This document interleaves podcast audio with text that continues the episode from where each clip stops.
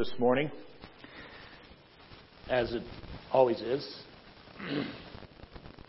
It's interesting. I'm going to slide this back out of the way before I hit it with my face or something.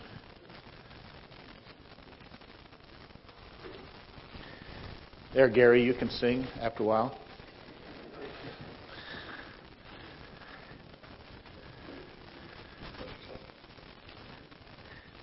It's been interesting these days, this past year, as we think about everything that's been happening around us.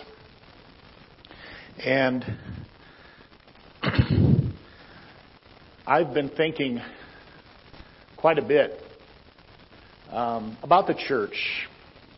You know, we've been through some days that have been you know, I, I've asked myself, especially over the last year when everybody was kind of closed down and nobody could get together and the church wasn't able to, to meet together and all the different ways in which um, it appeared that the church was under attack.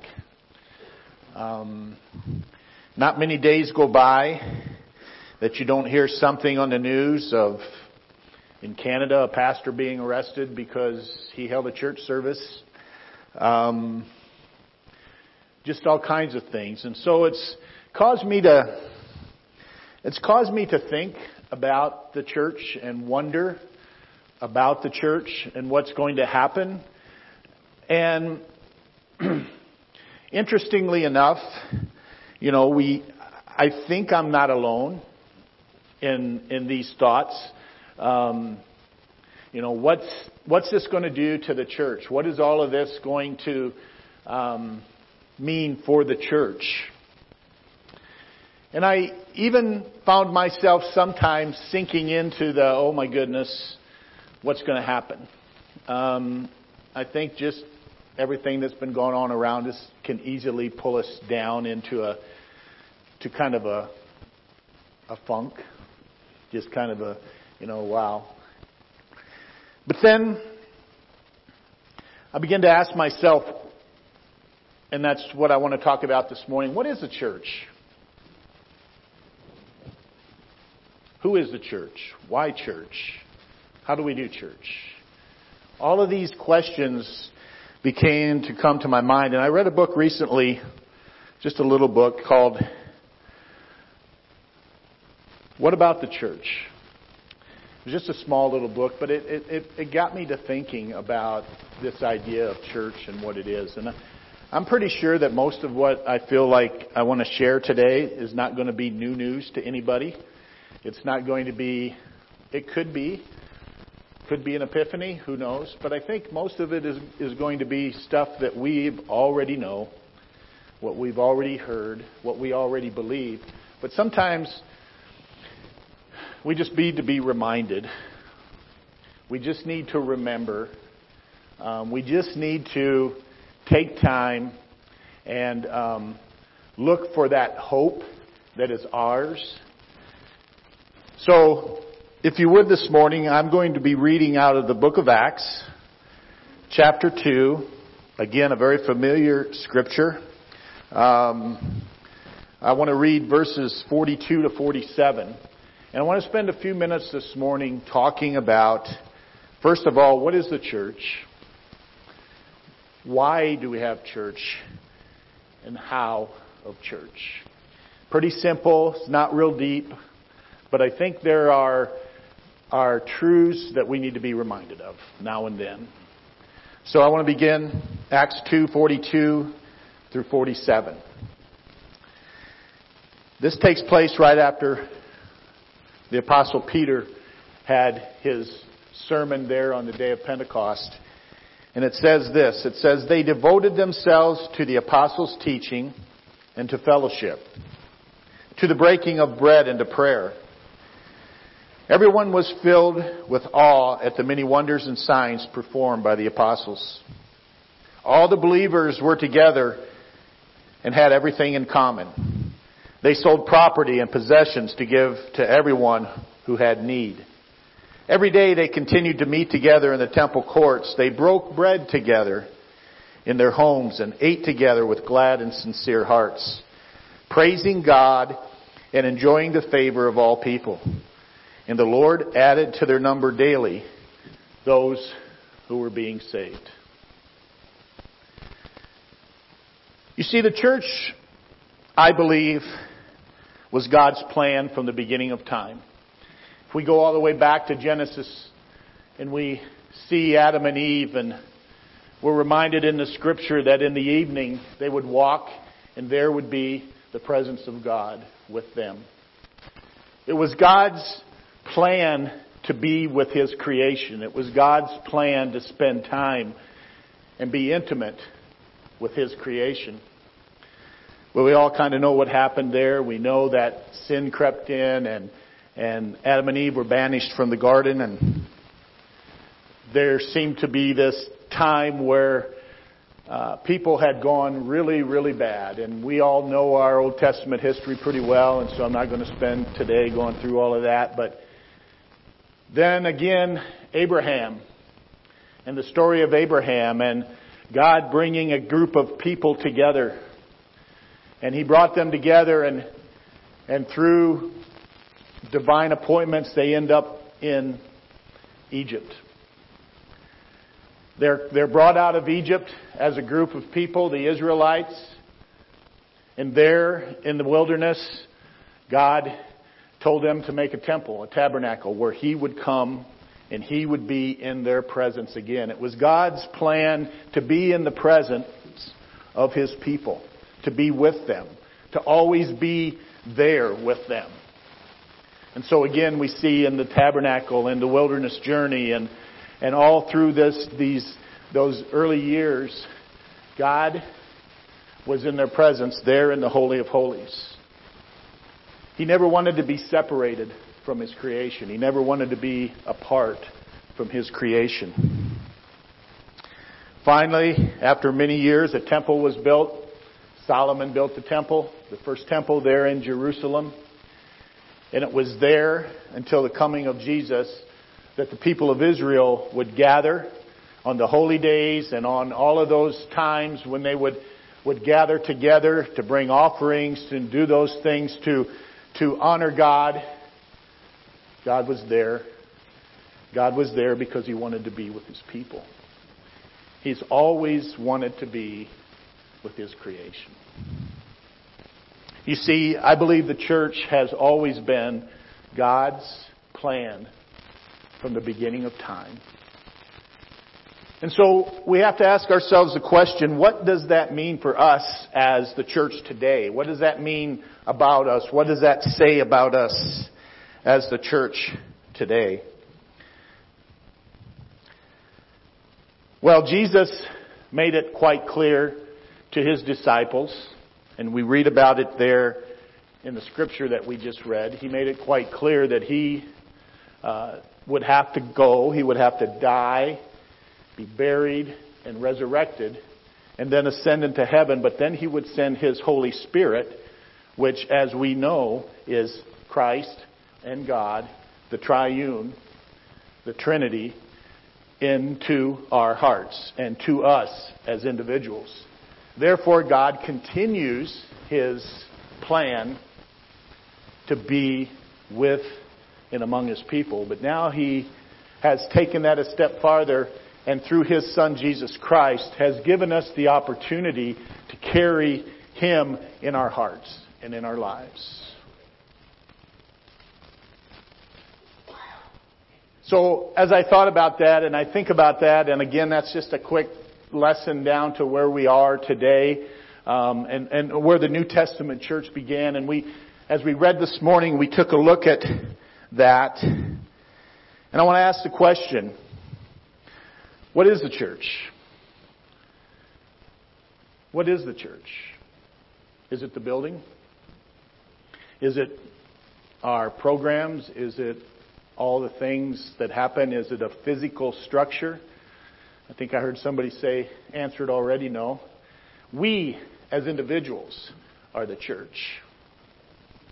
It is we whom God inhabits. It is us as individuals that God inhabits, and we coming together are the church. It's the body. And I appreciate Dean's prayer this morning when he prayed that. So we, as the body of Christ, the church, there are certain things we do when we come together. There are practices that we partake in. We, we worship in song, we worship in giving, we worship in just being together in fellowship. And I want us to, to begin to think about not just our own individual spirituality.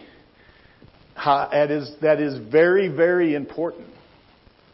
God has promised us that He would never leave us or forsake us.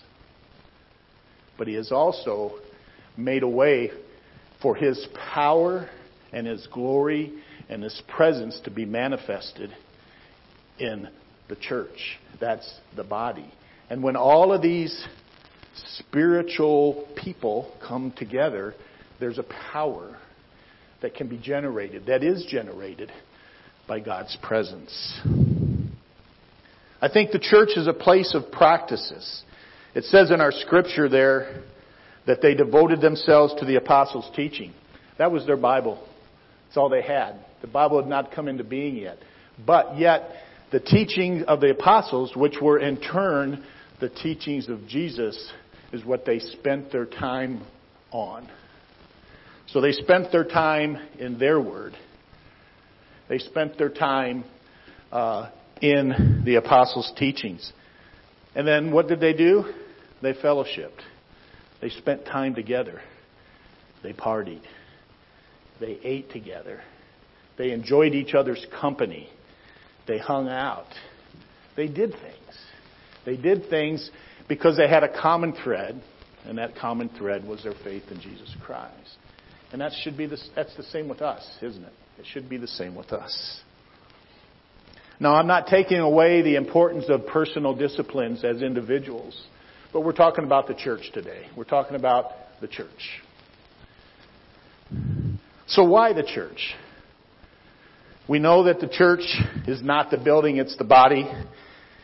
It's a group of people who come together, who, who, who live together, fellowship together, um, share the word together, do all of those things.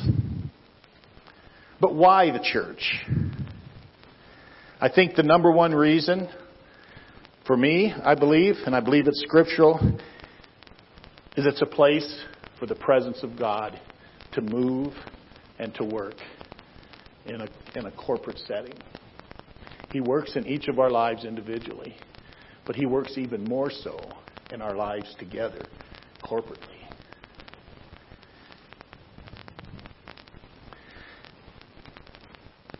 It's a social gathering. Here we go. Let me explain myself before you start throwing rocks at me up here. Oftentimes, when we think about social gatherings and those kinds of things, we think about, we don't necessarily connect that to God and His work in this world. You see, redemption of the entire world has always been His desire, ever since the fall. And you can see that down through history, He's done everything He could to be in the midst of His people and to bring them into relationship with Him. And ultimately giving His Son's life so that He can come and live into us as individuals. But I think that God is a relational God, a social God. I mean, Jesus' first miracle was a wedding, and he turned water into wine. Jesus loved to be in the middle of what was going on.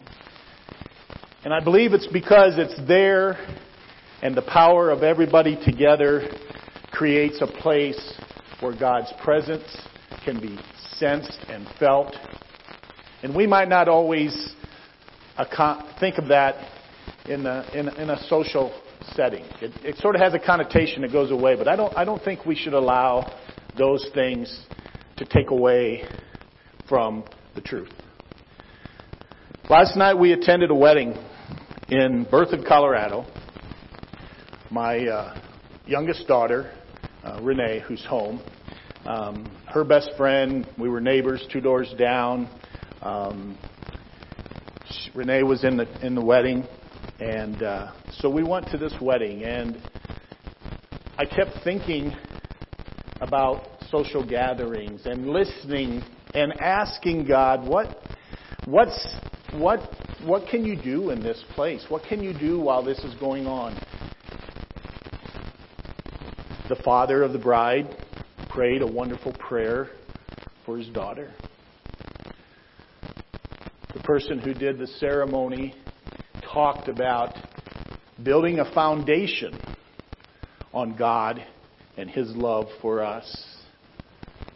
People ate together, they had fun, they enjoyed each other's company, and you would have a hard time convincing me that God was not there. You see, God goes way beyond our preconceived ideas and thoughts of who He is and where He should be and what He should be doing. He's way bigger than that. If he can use the things that he uses to change people's lives, why can't he do it at a wedding? Why can't he do it at a friend's house with a couple families coming together to eat dinner together and fellowshipping together? I think that's why we need the church, and that's why we need the body of believers integrating in those types of situations and in those types of settings. It gives us an opportunity to watch the power of God at work in our lives and in the lives of other people. And this is kind of where I'm heading here today, if you haven't already caught on. How the church. It says that the places that they were gathering there in the scripture we read, that they were, there was awe and wonder taking place at the miracles that were happening. Do we sometimes downplay the awe and the wondering in our everyday lives and in our fellowship times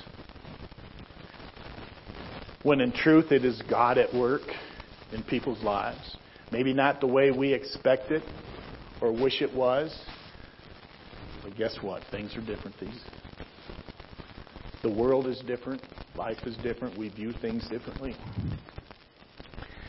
It was a place of awe and wonder. And when was the last time we had awe and wonder in our churches? And I'm I'm asking the same question too. It's a rhetorical question. When was the last time we had that? I think it's the church's responsibility to provide, here goes that word again, social gatherings where the Spirit can move, where we eat together, we fellowship together, we practice the disciplines together, just being present together, allowing God to do what God wants to do, the way He wants to do it, when He wants to do it.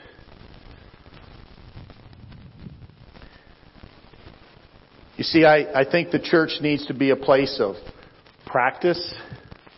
Here's your three P's. If you take anything away, here we go. The church needs to be a place of practice, of presence, and of power practice, presence, and power.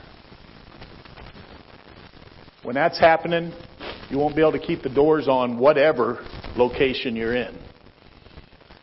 Because God will do what God's going to do when He wants to do it.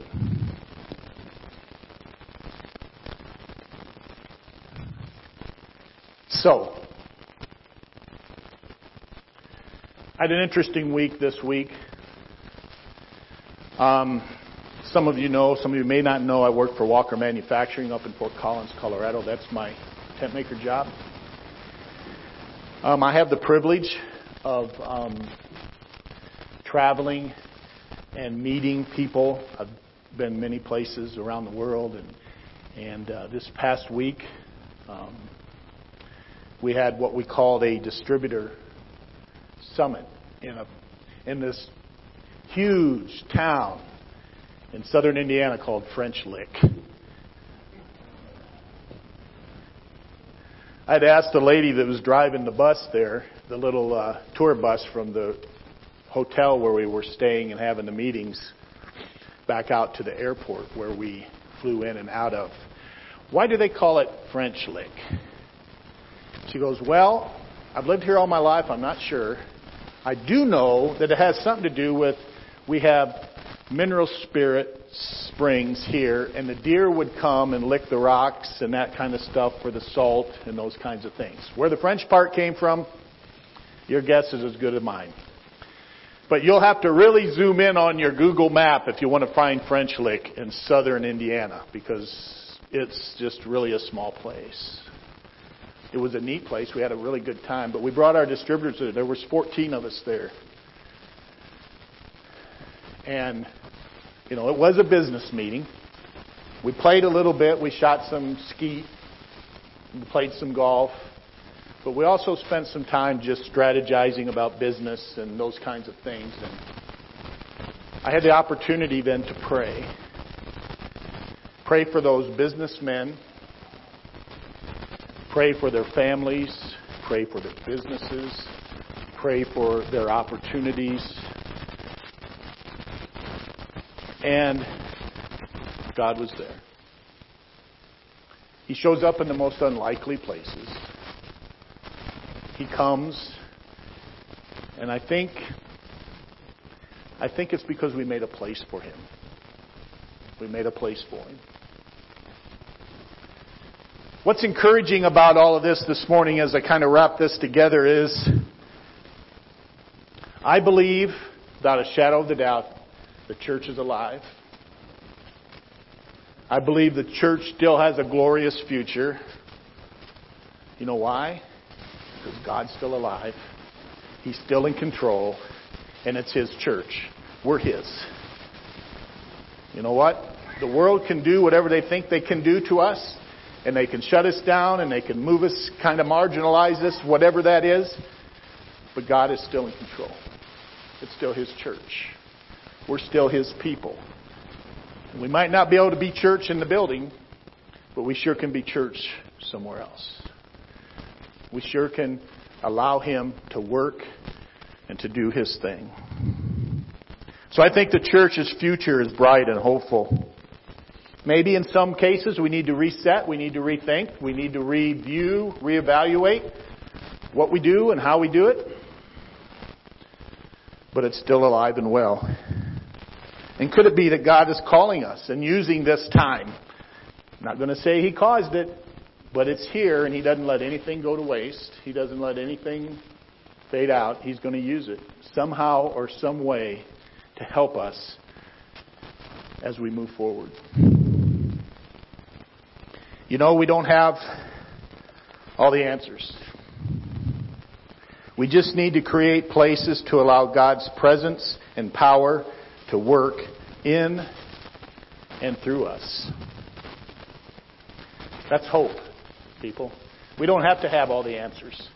We don't have to have it all figured out. We just have to have ourselves available to be used in whatever situation, whatever location, whatever happens, wherever we're at. There, we can have church.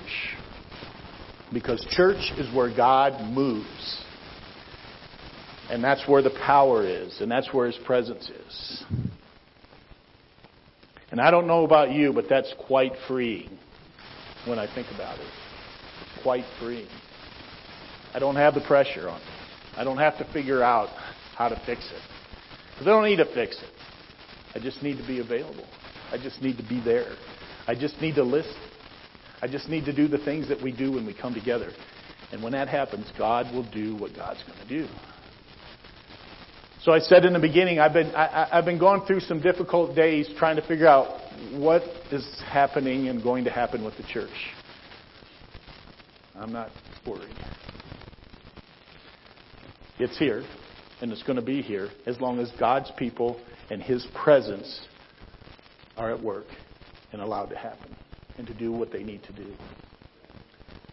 Thanks for listening this morning. I don't know how much of that was a sermon and how much of that was just me talking out where I've been, what I've been dealing with. And hopefully there was something in it for you.